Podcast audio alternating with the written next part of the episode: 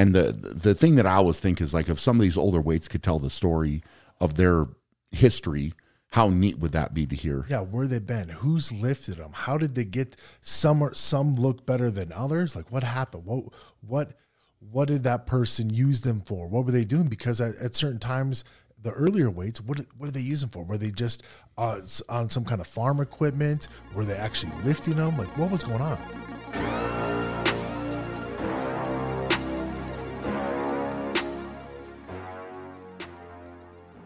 Welcome to the Shaw Strength Podcast. I'm your host, Brian Shaw, and today I am joined by my good friend Joel Dircks.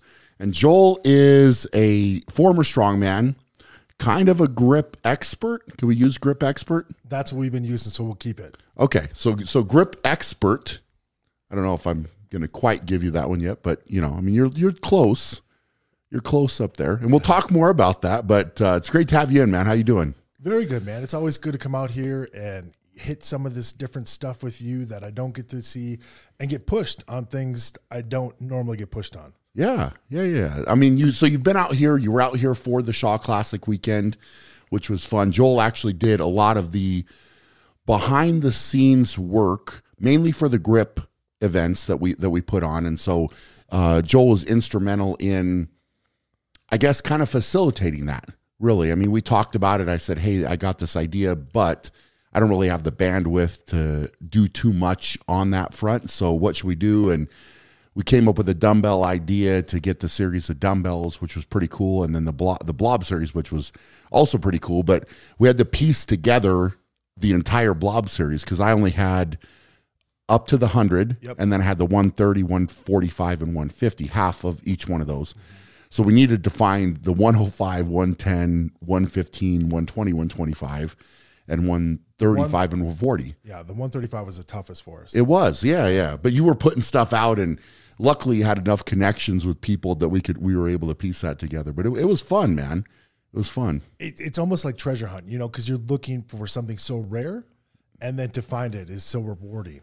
it's it's crazy with all that grip stuff and we'll we'll talk we'll talk a lot about that and and you know kind of that that world more but uh let's let's jump in quickly with your kind of backstory just so people get a, a sense of you know who you are where you came from that type of thing Sure. So uh, I'm I'm 40, so I'm just a year younger than you.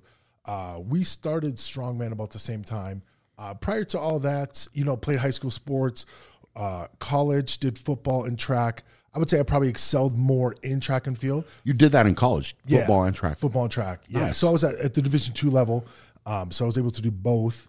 And uh, what position in football uh, defensive, like tackle, defensive nose guard between the two. okay and then how about track So then it's shot put and discus.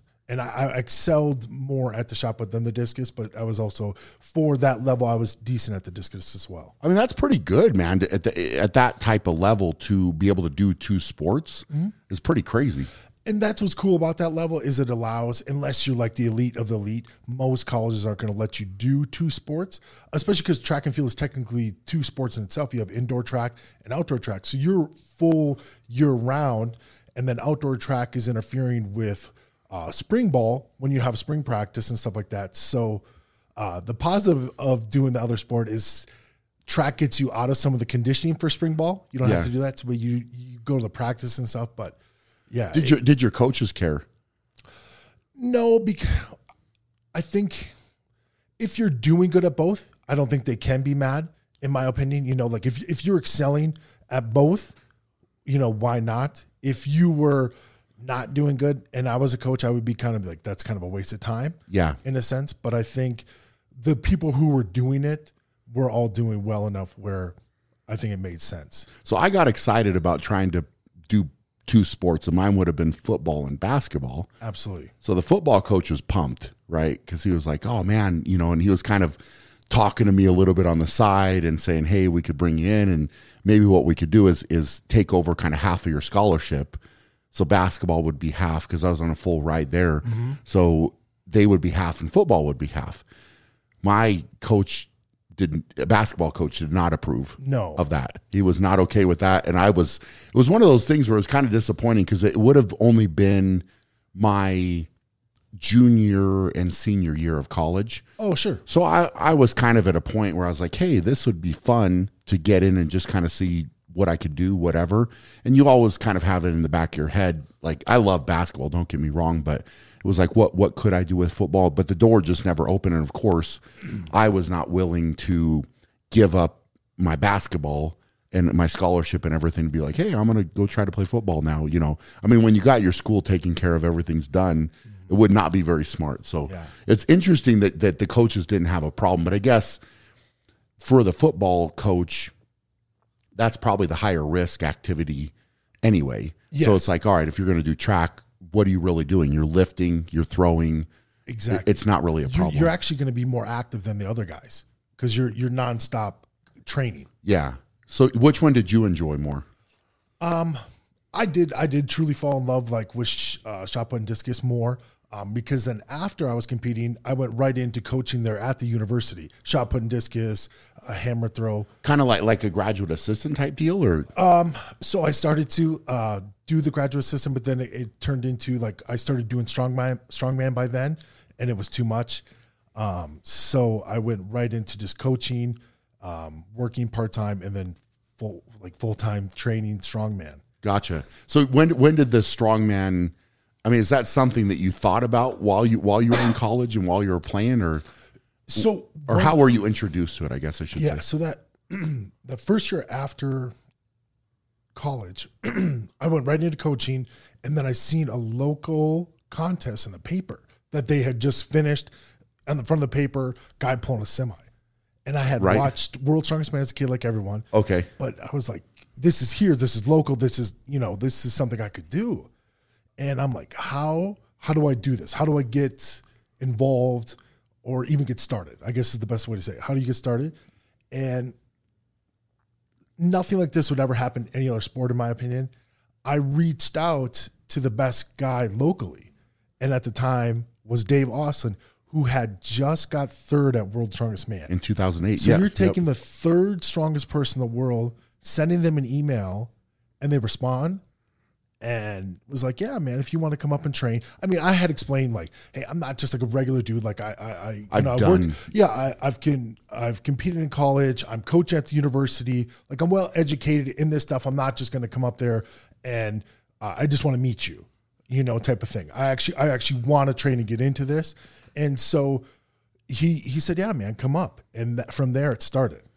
And where where was he at that time? He was at his training out of his house, right? Yeah, Out of his so garage? the the house that you came to the last time. Yep. So big three car garage. So did you ever go to the other his other place? nope. Uh, only the house he's at now is the only one I've ever been to. Okay, so I went I went to the the one before, and that that was cool because it was kind of like a detached garage setup, and and uh, that was fun, man. It was fun. We did um, did some training there, you know, in the street and and uh, like outside his garage, and that was I think the first time that I had done a uh, inch dumbbell and a blob. Okay. one in each hand that I did a carry down like down the driveway and then back or something like that. Yes, I seen So, that video. Yeah, that was that was pretty cool, man. But we had some good times up there. So Dave, Dave's a great guy, uh, and I mean, I feel like I've said that before, probably not on the podcast, but him and I kind of hit it off once I got into the sport and met him, and you know, we trained together quite a few times actually, like throughout throughout my career and his career. So Because at the time he was the guy. He had so much of the equipment, and that was the biggest thing. Is what people don't understand is today's world you can get equipment, but Dave would go and he would get measurements and get things made and have this and that that no one else had, so he could actually train the events, and that was so important to him. And he was kind of a one of the pioneers, I guess, at least in my opinion, of having that equipment and being more precise about stuff. yeah, And so you could actually actually prepare for the events. Yeah. exactly. Yeah, because a lot of times, you know, even starting strongman, you would just show up and see what happens. right you haven't haven't trained for it yeah you just jump in from training in a normal gym and then jump into the event so that's cool man so you met dave got in the door there and then started training with him at his place Yeah. So first time I show up and this little guy is just kicking my butt in the tire flip. Like I'm thinking like, you know, I should be Shouldn't all right. be that hard, It shouldn't be that hard. and he's just whooping me and I'm struggling and frustrated. And how heavy of a tire do you remember oh, 780. So like uh, like almost 800 pound tire, which now is is nothing, but at the time, this is 2009, so it's it's an okay, a very good amateur tire, absolutely. What uh, what kind of body weight were you at when you tried to start? So started probably 270 ish. Okay, okay. Yeah, because it was a big deal for me w- to get up to 300. So you had to work hard to get there. Yeah. That makes sense. So the the fun part about Dave is, um, he he really motivated me. By the our second training session, we went and did stones, and so Did we, you go to the boiler room? So I went to the boiler room. Okay. and uh, I show up with Jack Tack. I have no idea that Dave makes tacky. I have no idea. so this stuff is like ma- awesome. maple syrup. right? Yeah, Jack Tack was anybody that's familiar with Jack Tack is it's it's a a, a very low level of tacky basically, but it was kind of what you had access to. You you know, Dave was a, a pioneer with tacky for sure and making it better and and um, you know, I mean it's what I wore throughout my entire career is elite tacky.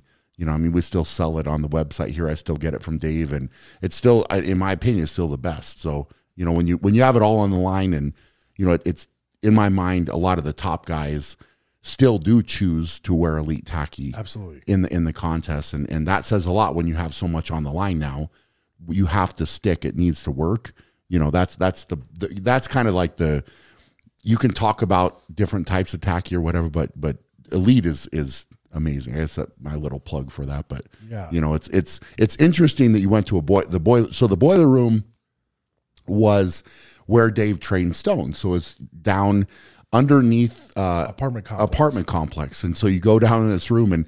How he got everything down there, Um, no, I don't know. I don't get it I don't. I have no idea. because Like, there's a 500 pound stone down there. yeah, it's probably still. It has to still be down there. Yeah, yeah. Yes. because you're not getting that out unless you break it or because the stairs are not big no. going down there. Yeah, Um, okay, so we we we do my first stone training. How was that? and it was terrible. So I I I watch Dave. I'm just gonna do whatever he's doing. Right? He doesn't put no sleeves on, no tape on his forearms. So I do the same. Just go straight tacky to the forearm. And by the end of it, my forearms are just screaming red, like stone burns, like concrete burns, just beat up. Right? And I'm like, okay, well, th- this sucks, but whatever. This is just part of the deal. We get back in the truck. We're heading back to his house, and he's like, yeah, I gotta. I got to go uh, MC this contest, this uh, pro am type contest. There's just two pro guys, local pro guys, and a bunch of amateurs doing like a little tiny pro am. Um, you should come watch it. And I'm like, yeah, man, I'll, I'll, I'll drive down. I was, like, uh, I was living in the college town, so I drove back there, and it was like an hour away. And he's like, you know what? He's like, why don't you just compete? So how much? How long had you trained? So this is second day of training. Uh, within like seven days, Okay. and he's like, "You should just do the contest." It- what am I going to say to Dave? Oh no, like you know, I You're gonna step up and do I'm it. just like, all Yeah. right, well, this is Dave Ostlund. Like, he just got third at Worlds. Like, absolutely, man. Like, all right, let's do it. So I, I show up and I do way better than I think. Uh, the top two pro guys, they get first and second. Then there's one amateur, and then I got fourth out of like 10 or 12. Okay, so, So- not bad. No, and, and it helped that there were some moving events because I had just finished training at the college, so my conditioning's good, Yeah. my mobility's great, my explosion's good. It was just like tough things like cleaning the heavy log was hard because I Yeah. wasn't used to that. I'm trying to power clean it. So technique wise, you're be behind wise, for just sure. raw. I'm sure I looked just awkward out there, but um, I, then I think he he saw that, and I think I proved to him like, hey, you know, this guy's this guy's going to train, and so from there we started training two three times a week. As much as I would drive up to his house, uh, about an hour hour fifteen drive, you One know, way. One, e- yeah, one way. Okay, Yeah. okay. And so driving a lot, and that's where like the whole doing the grad school thing wasn't going to work, Mm. uh, and my mind was just, I was I was bit man. I was fixated on this. Sure. And this is all I wanted to think about and do. Of course. Yeah, So- yeah. once once you get in like that and you get excited, it's tough. It's tough to ha- have other things, and you have to prioritize what's important. And and a lot of people don't understand that. And and you know the commitment level too to drive that far. So an hour and fifteen. So now you're talking about a, a round trip of two and a half hours to make it happen, plus the time to train. So it's a significant commitment, big time. Well, and think you're young, you don't have a great job, you're spending all this money on gas, Yes. and now you're eating more and all this other stuff. So, yeah, I mean, it it it, it consumed me, um, and everything I did was just to to fund it pretty much. Sure. You know, So you're pouring you're pouring it back in. absolutely But having a resource like somebody like Dave would be really good. priceless. Bro, Yeah. I, I couldn't. I mean, have all the equipment, the knowledge. Um, the the coolest thing is Dave never asked me for a dollar for training. Never asked me for anything. Yeah. It's just he just kind of took me under his wing, and so I try to duplicate that with people too. Is like helping people Yeah. because he he easily could have. Yeah. I mean, he's one of the best in the world at the time, and to just be like, "Oh yeah, come over, train." No How many deal. how many people did he have coming to train consistently? two, two to three other guys, and that's that's the thing, and you probably understand it. Is I would say, and I talked to Dave about this about a lot, is 80 to 90 percent of the time it's just me and him Yeah. because Even guys, back even back, back then. then. Yeah. because people couldn't cut it, man. They come one workout and get destroyed. I don't want to do that. It's not fun. Yeah. It takes a different person, is what I would say, to get bit like that, where you're so excited and, and you love it and you and your pain tolerance is high and you get beat up and the next thing you're thinking about is, all right, I want to go do it again. Mm-hmm. So it's different. It's different. And I'm sure if I could guess, and obviously Dave isn't here to answer this, but what I would say is he probably saw that in you and maybe the contest jumping headfirst into it was a test for you and you passed that test Yeah. and then you showed up and then you came back. And so you would find out very quickly just like i would if i had somebody come. You find out very quickly what they're all about and what they're made of. And to have somebody in your corner and willing to go through that willing to push and be there it's as much of a resource at that time, I'm sure, for Dave as it was for you, right? And you probably didn't understand that back then or see that. No. But in hindsight, now I think it probably makes a little bit more sense where he's got this guy coming in that's hungry, that's motivated. It's it's going to make him better. It's going to help him to train harder and to push through a little bit harder when you're there. And especially if you'll show up consistently, now that's that's next level. Because good good training partners are so incredibly difficult to find, crazy hard to find. Mm-hmm. And that's for me throughout my career, I would say that same thing. I mean, if I had somebody, and I did, I did have a, a couple different people that would show up like that, that were consistent, that were all the time.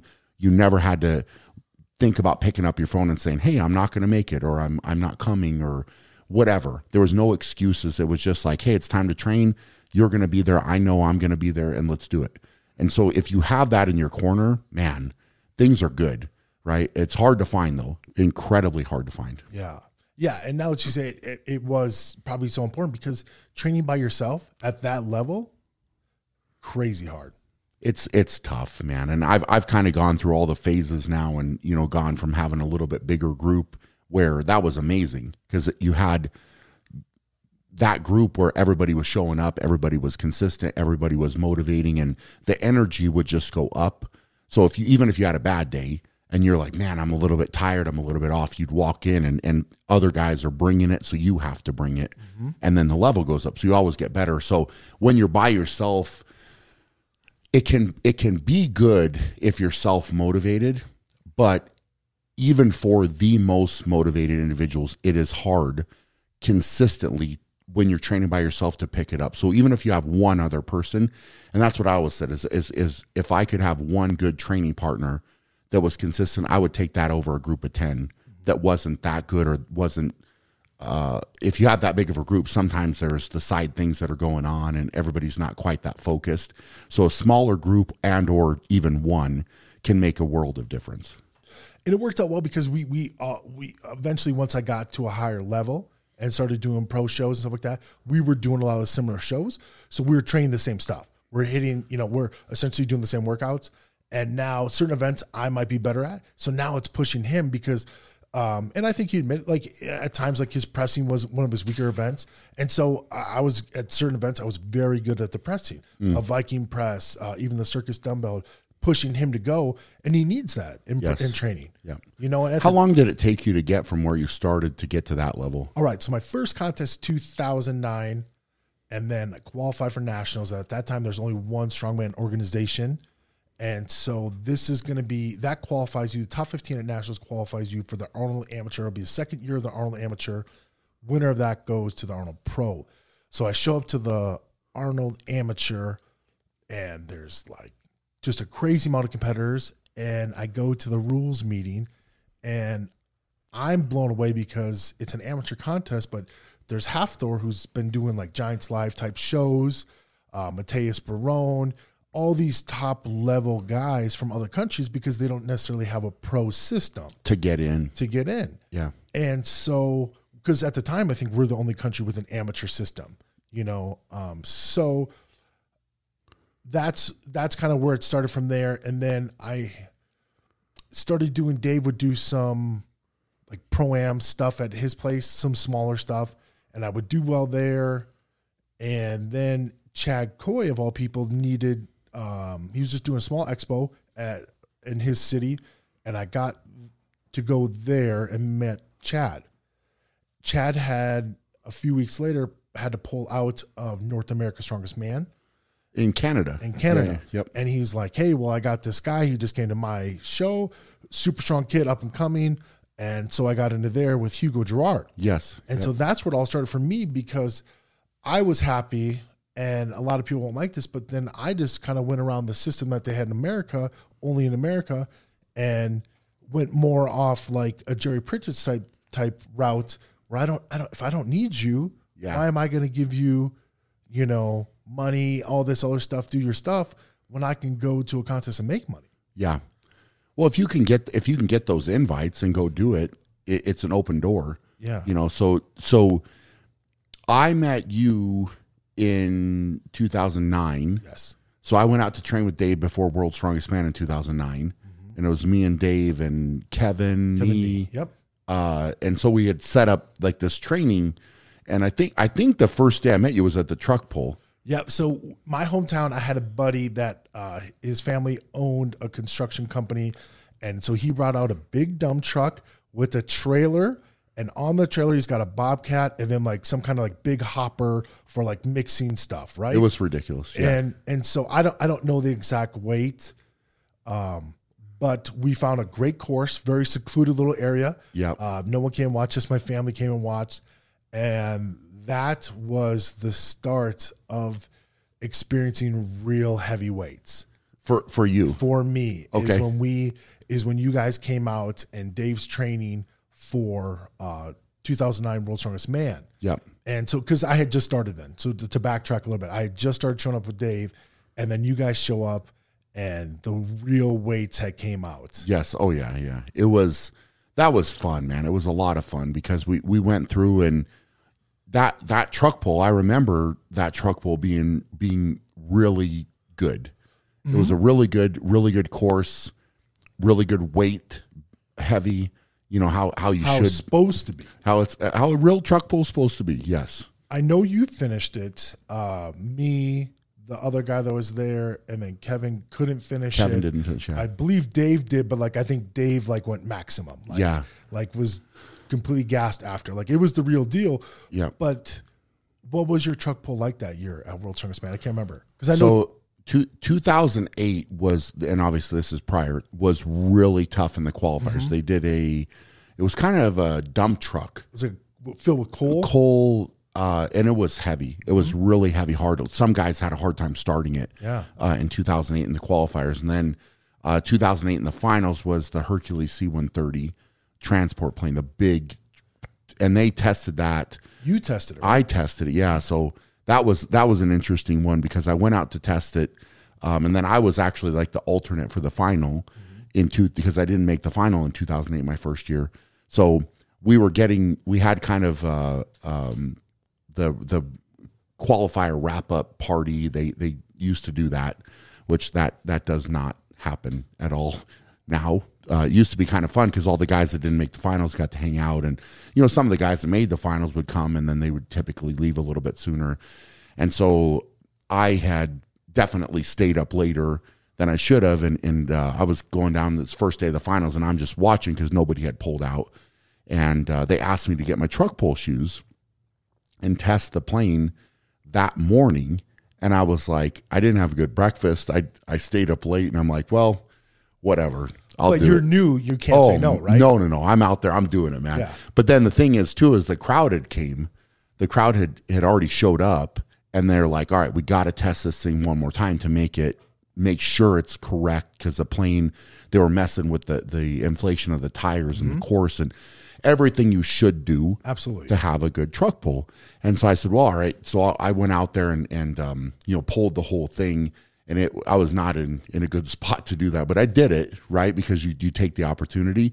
And uh, it, it was uh, it was it was awesome to do it in front of the crowd and, and all that. And I think my time would have actually been okay in the final, like compared to the guys, because they all, of course, I could compare it because they went right after me but uh, you know, obviously disappointing to not make the final. But it was neat to have that opportunity. In 2009, we did a um, a plane in the final that year. Okay. Uh, so it was a smaller plane, you know, kind of like just like a commercial plane, but uh, um, it was it was okay. It wasn't it wasn't super tough uh, to pull. Like that pull that we did in training was harder than it, which of course you want to prepare and be ready. But I was ready for whatever with the truck pull in, in 2009. So that was uh, that was good, man. It was um, we had a, a really limited time uh, in 2009 to get it done because the plane had to leave.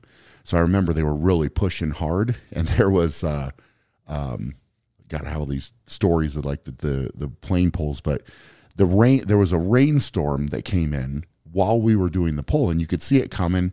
And I'm I'm like two out, and I'm like, all right, come on, let, let's go. And then of course the rain comes, Starts. right right before I'm going to go, I'm walking out there and I'm, I'm asking, I'm like, hey, can we wait a little bit? Because it, it had kind of been a, a situation where the rain would come, then it would, it would, was real quick and then it would clear out and then the sun would come out and it was all dry.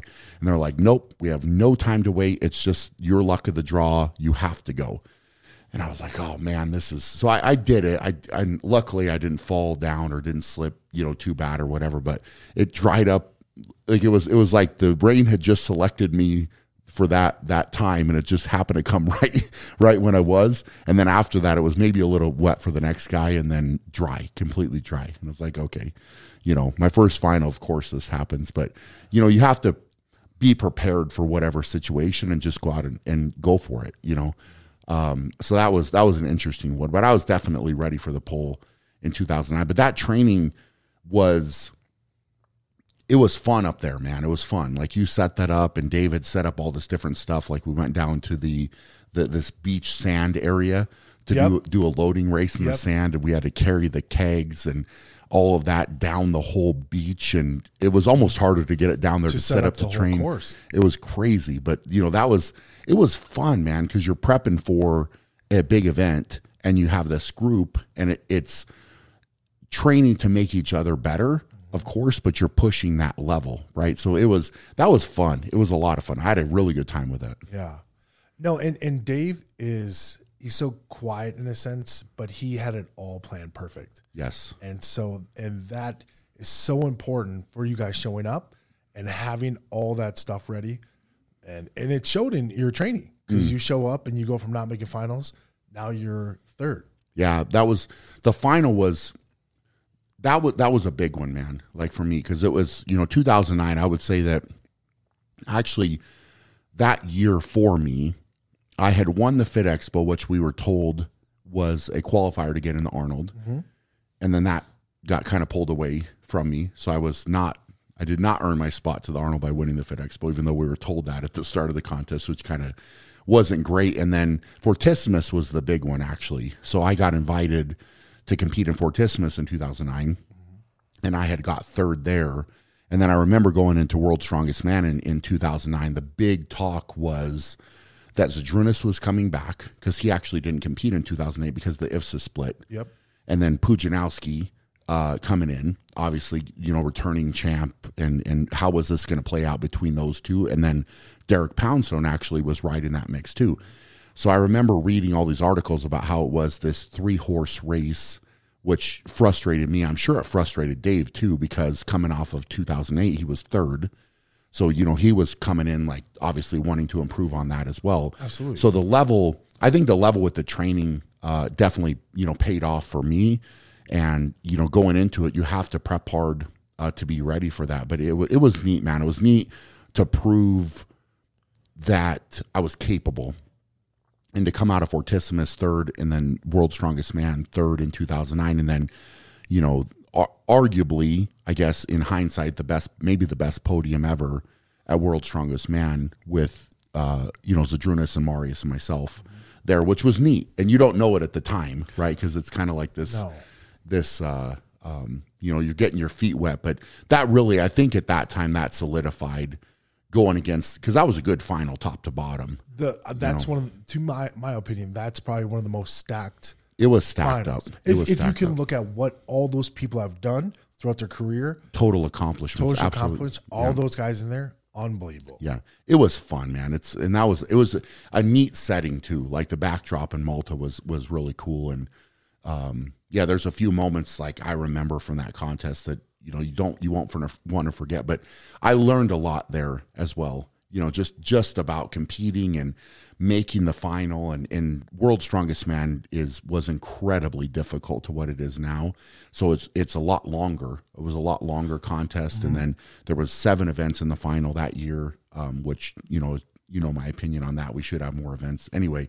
But uh, yeah just just keeping some gas in the tank you know toward the end because it was it was hard the last couple days of the final were hard for me because i had wasted so much energy in the qualifier that i probably didn't need to But so at the time, you didn't know. no, no, yeah, yeah, you didn't know. So that's good memories, man. It's good memories. So that was your first kind of get your feet wet with. Real taste of like what strongman is. Like you see it, and you're like, oh, I could maybe do that. Like this Yeah. was like holy buckets. Like I got to turn things up. Like Yes. and- but I but I want to do it. Yeah. So that's it was it was so motivating, you know. But it was also like a wake up. Like, all right, you got to get more serious about this. And that's where, like I said, like I I couldn't do like school at the time.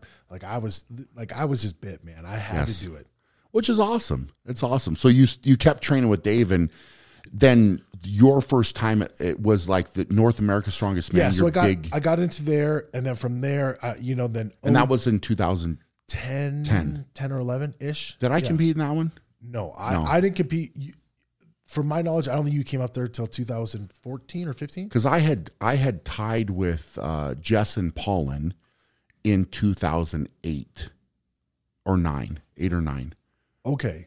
So yeah, you went up there way before me. Yeah. Probably, yes. and then then I for whatever reason I didn't go back for I, I think it was kind of a, a conflicting date with it might have been conflicting with World's Strongest Man I can't remember what it was but I think I went back in what 14 is that right because you were there 14 or 15.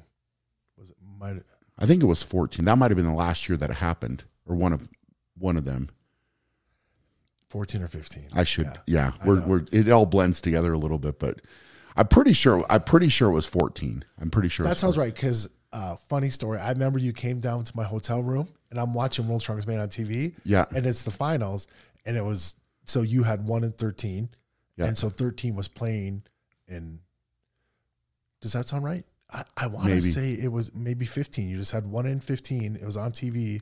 okay And then we were, you came in and Yeah, you were on TV competing. winning it. and I was like, this is just so ironic. Yeah, yeah. right? Like, it's a crazy. Yeah, that that was a good contest up there, man. When it when it happened, like it you was, said, it was it's hard, it's heavy, and it's a lot of events. yeah, We're, yeah, I want to say we do nine events over three days. yeah, something like that. Yeah, they and they, the crowd was crazy. It was so the, The like fans up there are awesome. yeah, in Canada, it's great, really, really good. So so that was how many years did you do that, or how many years did you compete in strongman?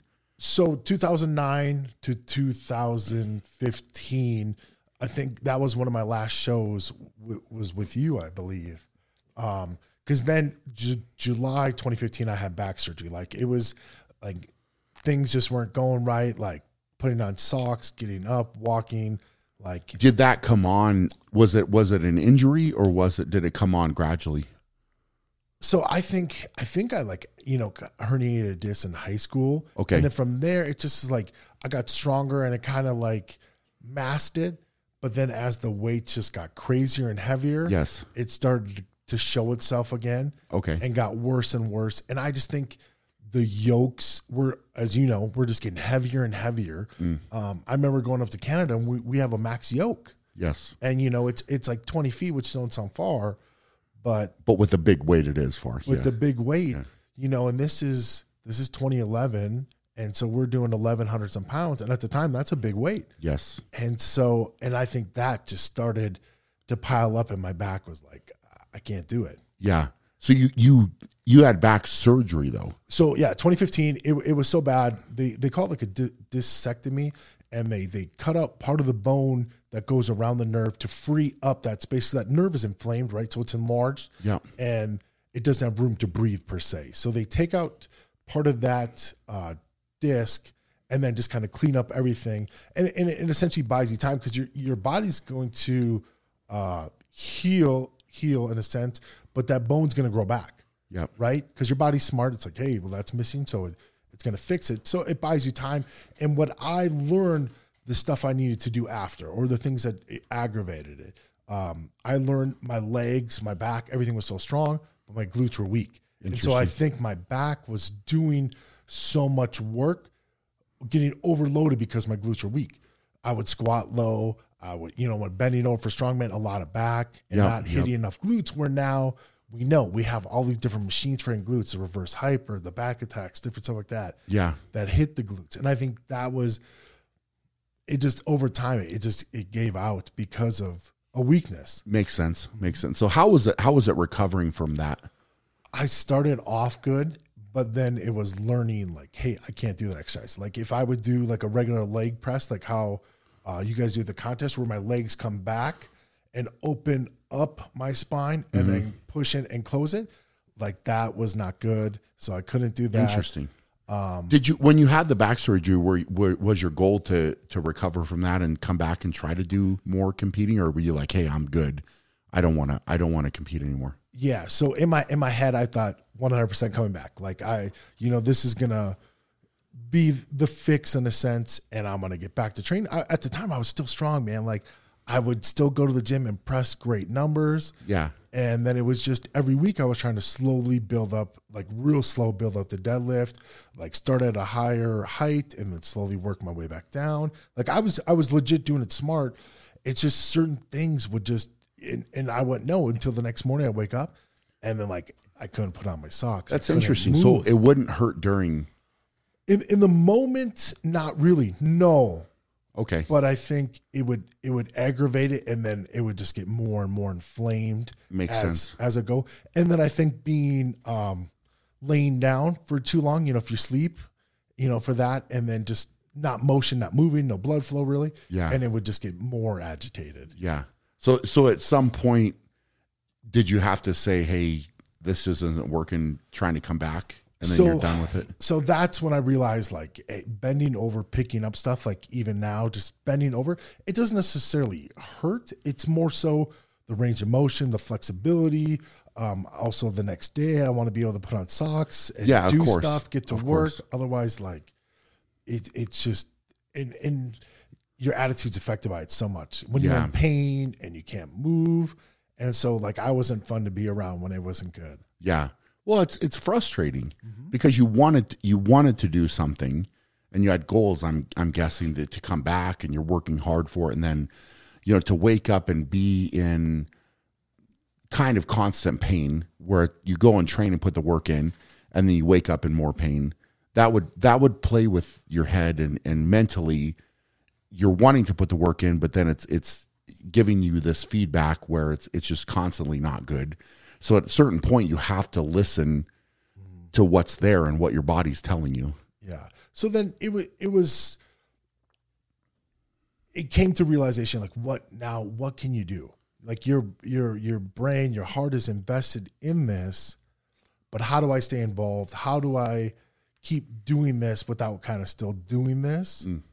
Um, just because it strongman wasn't something like, hey, I'm gonna do this for a little bit and that's it. Like at no point that wasn't how my brain was uh, gonna like go into this. Like it was all in like a long thing. So it was like, how do I stay involved?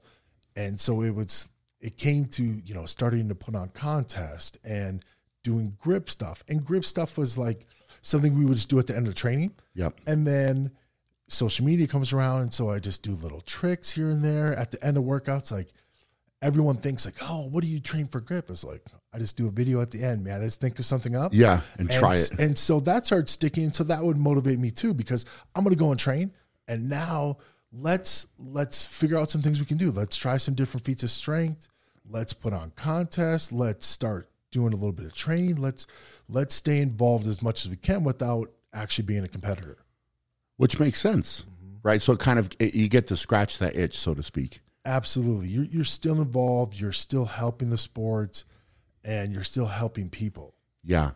So so the grip took off from there. So you you I'm guessing you put out a video or two and and people liked it and it was interactive and you got a lot of feedback and then from there it's something because I know Dave and he had all the all the grip mm-hmm. tools around and you know a blob, an inch dumbbell, and you know things like that that you can mess around with. So I'm sure you got got exposure to those things with him, and then you know from there it's just taking off and and, and building it up. So did you start with at the beginning when you did those things? How hard was it for you to pick up an inch dumbbell or to pick up the blob? Was that something you could do out of the gate, or was it something you had to work for? All that stuff I could do right away. So when you walked in there the first time, like out of getting done, Hey, playing, try this. you could do it. Do it. Yeah. That's awesome. Yeah. That's awesome. And, and there's a lot. I think there's a lot of guys like that in strongman because you're. What they don't understand, and I try to explain to people, is like, do you want to help your grip? Like, so much of strongman, man. You do like arm over arm with the rope. You do farmers. You do a farmer's hold. You do any kind of static hold. Yep. You know, getting ready for that stuff. Uh, I think a big thing is sandbags, like grabbing that Yes. extra material and having to squeeze that on objects, picking up different stuff. Like, you're you're using it without even knowing you're using it. Yes. So you build it. You build it up through the training. built it up big time through all the training without even knowing it. Yeah. So you just kind of expanded on that now, mm-hmm. right? So it's. I'm. I'm guessing it's still fun for you to think up different things to do, and you'll text me about, hey, look at this or try this or whatever, and it's always you. You know, now it's been like the plate flip and catch, and you know now it's kind of expanding on that and making it a little bit harder. So it's kind of seemed to progress from level one to level two to level three and see see what you can do, right? Yeah, and so a part of it too is me learning more about different history of different things, learning about different plates, finding out about different plates, old plates, and seeing what people have done with those and trying to mimic it or improve on it. Yeah, yeah. Take it, take it up a level. So, what i- what is your favorite favorite grip feat or or type of grip strength? I would say 100% I excel at like hub hub picking up picking up plates by the hub Okay. is my number one thing. Um, then for some of the thick bar stuff, for some of the thicker stuff handled like the dumbbells, I struggle with just hand like finger length. I don't have it, or like the bigger blobs. I don't have it. I feel like for some of them, I would have the strength. Like I feel like for sure I could do a uh, like a blobzilla, Okay. but it, it's just limited by the finger strength or the finger length. So for people that don't know it and are listening as we're talking about this, the hub, if you look at a, a 45 pound plate, it's the center where it would slide onto the bar.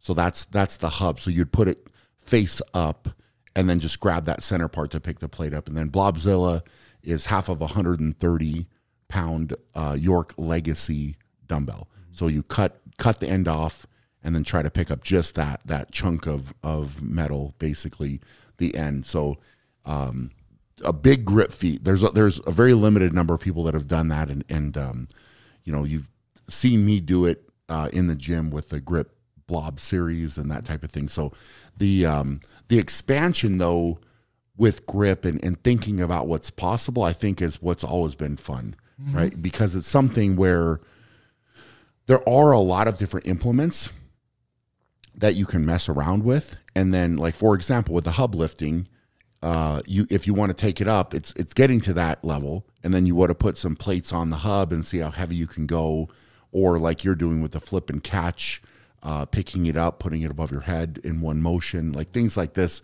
Uh, it's it's fun as we start messing around. It's it's kind of a game of can you top this? what I think people are intrigued by it is they can go to the gym and try it. They don't need a grip implement. they have every every gym has plates.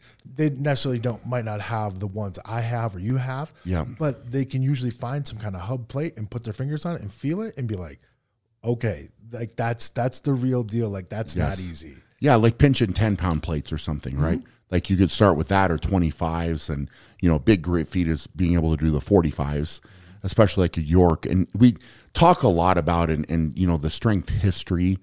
So the York, York barbell in general has a lot of history to it. So a lot of the grip feeds, for me at least, I get excited about that because I love old York, um, you know, equipment and and you know, obviously like the dumbbells and plates and bars and all the stuff from them is fun, right? And I I like that. Some of the younger guys may not understand that quite as much, but it's exposing them to it, right? So the type of plate that some of these grip feats are done with is a big deal. So it's not necessarily apples to apples. It's like it's a 45 pound plate, but how is the hub? How big is the hub? How shallow is the hub? And, you know, we were messing around actually yesterday in the gym. And Joel, when he came out, uh, found some really cool Jack LaLanne plates, uh, which are 50 pound plates, which is kind of cool. It's different than, uh, you know, obviously now you find 45s, um, 20 kilo plates or 45 pound plates uh, if you're in the States. And those are much more common. So a 50 pound plate is rare and it's old and we threw them on the scale uh, yesterday, and they're almost five pounds different, which was crazy. And then the hub size as well from plate to plate. There's two plates, but you know they're five pounds different, and the hub is different. So each plate is is unique, and even with the York plates, same thing. The hub can be different, feel different, have a little bit different angle or size. Texture. Yeah, and so all of this comes into play with grip, and and uh, you know it's it's very unique in that in that aspect. Oh yeah. What what's so cool about it is I'll have all these different plates or different size blobs that people can try. Yes. So everyone gets a shot at it. You know, it's not just me lifting this big weight or you lifting this big weight. Like everyone can try and see what they can get to. Mm. You know, so it, it makes it uh, more interactive for everyone. Yes, and you can scale. You can scale it up. Mm-hmm. I mean, obviously, we're talking we're talking about the top level grit It's kind of like the gold standard, if you will, of, mm-hmm. of being able to do this. But you can scale it down, and there's always something a little bit smaller, a little bit easier to kind of work your way up, and then you can you can get into it that way. But the one thing that I found, and I've been around at different expos or events where there's been grip involved, people love it. And it's something that's very addicting because you think you can lift something, and especially if it's not super big or imposing, a lot of people think they should be able to do it.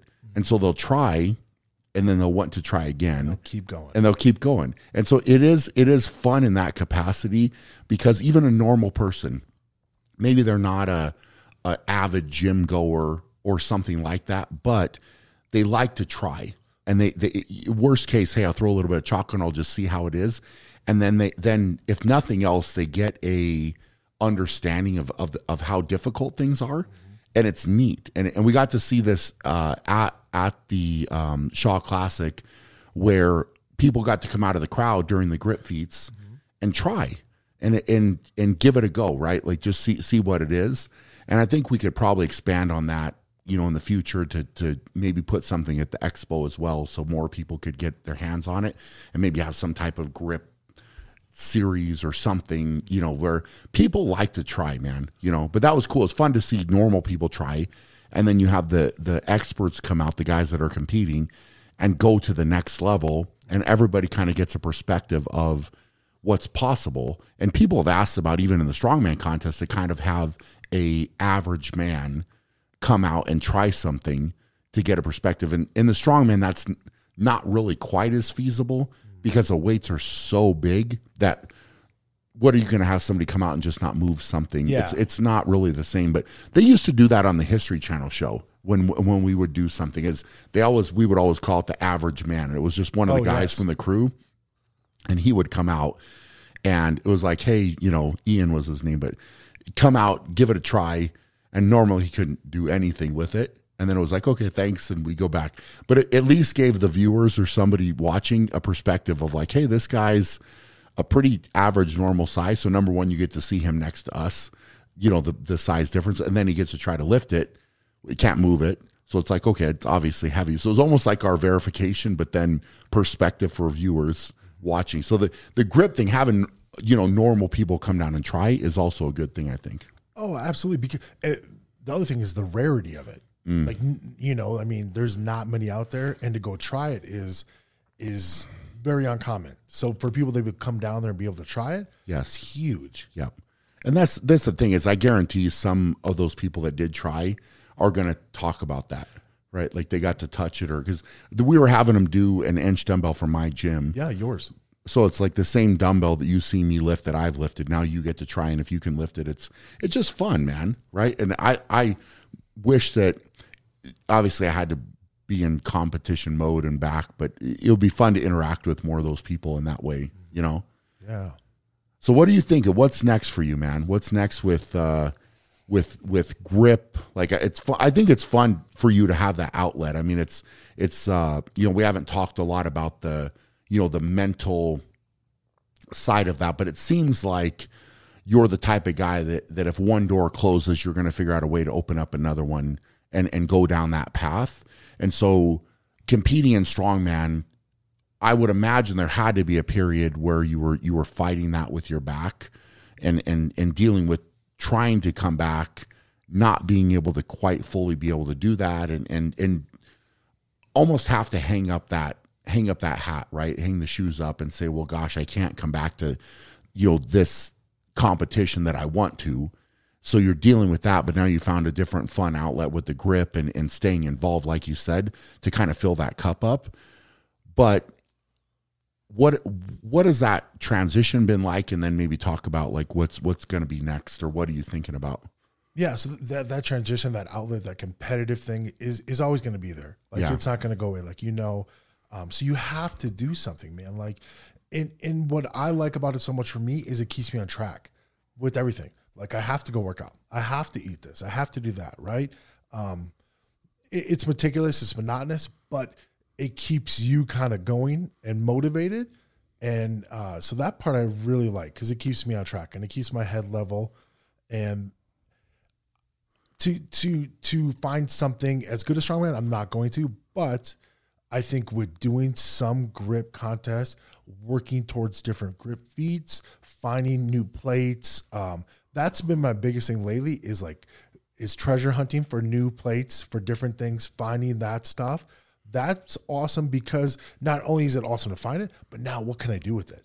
You know, what has what has anyone else done, and what can I do more? yeah well you you've helped me with the uh the treasure hunting as well Yeah, carrie carrie loves it i oh, promise she you loves it. loves. she's always like oh who are you talking to? Joel okay what has he found Yeah, now? what's he got? uh you know and, and um if any of you guys watch the the the dumbbell uh video of the york the york dumbbells joel actually helped facilitate that and i'm not going to say who i bought them from because i don't think he wants me to say Yeah. but i definitely appreciate them man. They're awesome. I look at them every time i go in the gym and they're one of my favorite favorite things. So um you know that's neat but the, the the older weights man there's something about the older weights that is super special. And and people that have an appreciation for it it's interesting for me to have people walk in the gym that understand what what those dumbbells are mm-hmm. or what the weight plates are whatever are in there. They lose their mind right, Right. like i would. I would be the same. Mm-hmm. So some people walk in and they have no idea. And that's okay too because the perspective is different but you know like like i said i appreciate you helping me facilitate that deal. Yeah. and um carrie is excited. Don't, don't get me wrong. I mean it's just i come with a new idea a lot and she she gets on board which i appreciate. Um but you know that's it's neat man. It's such a, a neat culture and neat neat world. And the the thing that i always think is like if some of these older weights could tell the story of their history how neat would that be to hear Yeah, where they been? Who's lifted them? How did they get some? Are, some look better than others. Like what happened? What what what did that person use them for? What were they doing? Because at, at certain times, the earlier weights, what what are they using for? Were they just uh, on some kind of farm equipment? Were they actually lifting them? Like what was going on? Yes. It's changed a lot, man. And that's what's so neat about it. Is you don't know the history, Yeah. but you know where they came from or where they were made, and then they've had this life. And I like to think of, I like to think about that because I I lift with all the stuff that I have. I just like that. So it's like the old to. old weights, man. It, it's it's one thing to have them just sit there and not get used, but to actually actually be able to lift with them is special. yeah, man, everything I buy, I use. I figure out how you know how I'm going to use it. Certain things like I, I will put certain plates on like on a crash pad for when I do drop it, just because of the rarity and then the expense of replacing it Yes. is high. Yep. So and and I also have a, such respect for them. Like how cool, man. Like I don't I don't want to wreck it. Mm. Yes. You know, especially like to me, this is my first plate. You know, like for certain ones, and so I I, I definitely baby them, but I absolutely use them as much as I can. Yeah. What what so what do you think is next? Man, I don't know. There's there's some new opportunities that are arising um, that I hopefully can get involved in. You know, especially even even bring the Shaw Classic into it, doing more with that, expanding that grip stuff with it. I feel like that went over well. What we can do if we turn that into more of a full contest, um, or is it more of a grip feats, like actual true feats that we you know search up and we say, hey, like do we have people try to clean the inch dumbbell and press it? Like you know what do we what, where we take it from there? And uh expanding that more. So i think that's one really big thing that's super cool. Yeah. you know especially what a lot of people don't understand and, and i try to say as much as i can is for the grip world it's such a huge opportunity that you are allowing this because you're putting it in front of 5000 live people okay? And then all the people in the live stream are getting to see all this stuff and for the most part all, a lot of those people understand it. And they get it. And so it's so cool that this opportunity has arose for grip. And so that's why like to me this is one of the bigger things. And to, to grow it is it going to be a mainstream thing? No. But can it get more exposure? Can it grow? Can it get more people interested? Absolutely man. That's what it drives me to to do it and want to make it look so good run so smooth and just have that wow factor you know to put that attention to detail and and like you say and to treat these guys well man to get to to really separate it from everything else because right now most grip contests are just online contests i send in my results and then it's there Kind of see how you stack up. and see how you stack up. But what I don't like about it is my equipment to someone else's is two different worlds. Like you were talking about plates, everything is so different. Yes, it, they might be manufactured, but there's still imperfections. There's still people can alter them. I don't know what's going on. But when you put it in a live, heavy, real grip contest and find out who legit has it versus different equipment, Yep. that excites me even more. Yes, and I I would agree 100% with that. And it's neat it's neat to see that and you're getting to go head to head with somebody in that event on the same equipment and you just get to see who's better. and you are able to bring in people from around the world Yeah. to the same venue. That doesn't happen here. Not in grip. Not not even close, man. Like the like I said, the closest we get is an online contest where these guys aren't traveling. The best guys in the world aren't traveling to the one same show. All the guys, Yeah. you know. Well, and that's and that's I think the goal, right? It it was to scratch the surface this year, but the goal really is to to level up. It's and and the, I think the guys that participated this year that even even that was communicated to them like, hey, this is the first time.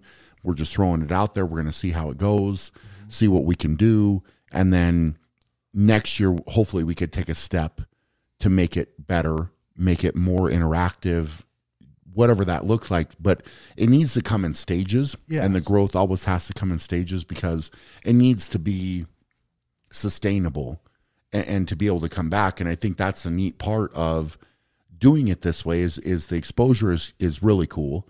And I mean that's by far and away, obviously, like you said, the biggest crowd that's ever got to watch some type of grip feat go down or or happen in person, which is neat. And then you have the people watching online that probably some of them, or may, maybe even a majority of them, have never heard of that that type of thing where it's you know a blob series or you know the thick handle dumbbells. Then you can kind of tell the history and you know the history of the blobs the history of the dumbbells and and what was there and, and what, what what we're up against and what you're trying to replicate. And and you know that's neat man. It's it's strength history in front of people's eyes unfolding. And that's that's what's really cool. So even if it's just one implement one thing but the history of it and the backstory of it is neat as well. And so for somebody like me being able to lift history and compare are you stronger or are you not stronger. Right? That's a fun that's a very fun thing to be able to do. And so i hope we can bring some of that to life and we can find some old school you know grip feats from history somehow that that can be incorporated. And you know over time you build it up man and, and have a really good time with it. So i think there's like you said there's a lot of excitement uh, with with so many different things. And i have to kind of tone it down for myself because you get too excited and then that excitement turns into costing that's the thing. a lot a lot of money uh, potentially to make it happen. But you know i think i think people appreciate it. And and um, when you have the love and passion for it it's good to bring it out and good to good to be able to share it with the world. And and uh, i think people have a good time with that and they can see that as well yeah, especially like you said, we were able to bring people down there to try it, man. Like, mm-hmm. so it it it correlates more. Like, oh wow, that is like that's the real deal. Like these guys really truly have some of the strongest grips in the world. Absolutely, yeah. Well, that's that's neat, man. That's neat. Well, we're um, where can people find you, and if they want to follow you and check stuff out? Sure. So my my Instagram, my TikTok, all of it is just at Joel Dircks, and so that's where my main posting is Instagram and TikTok. A lot of a lot of different grip feats, little plate flips, hub pickups, different stuff like that. But yeah, that's awesome, man. Well, I uh, we're having fun, and we're put we're gonna do some different content as well, um, and maybe maybe expose some more people to some grip while you're here, um, which will be kind of fun. So. Uh, stay tuned. I'm sure you guys will probably see some of that video content coming out. But uh, appreciate you, man thanks for telling the story. And uh, yeah, man, it'll be fun fun to see what you do in the future. And I'm sure you'll be challenging me to do some other grip feats as well. It'll keep you motivated. It will. It will. And and I have been I have been motivated after after some training we have done. So good. Hope you all enjoyed the episode. Uh, if you could do me a favor and share the episode, share any of the uh, podcast episodes you guys enjoy. It really helps to get traction and, and uh, spread the message to everybody out there, which is awesome. And um, hope you're all doing amazing. For now, go out and be great, and we'll check you guys later.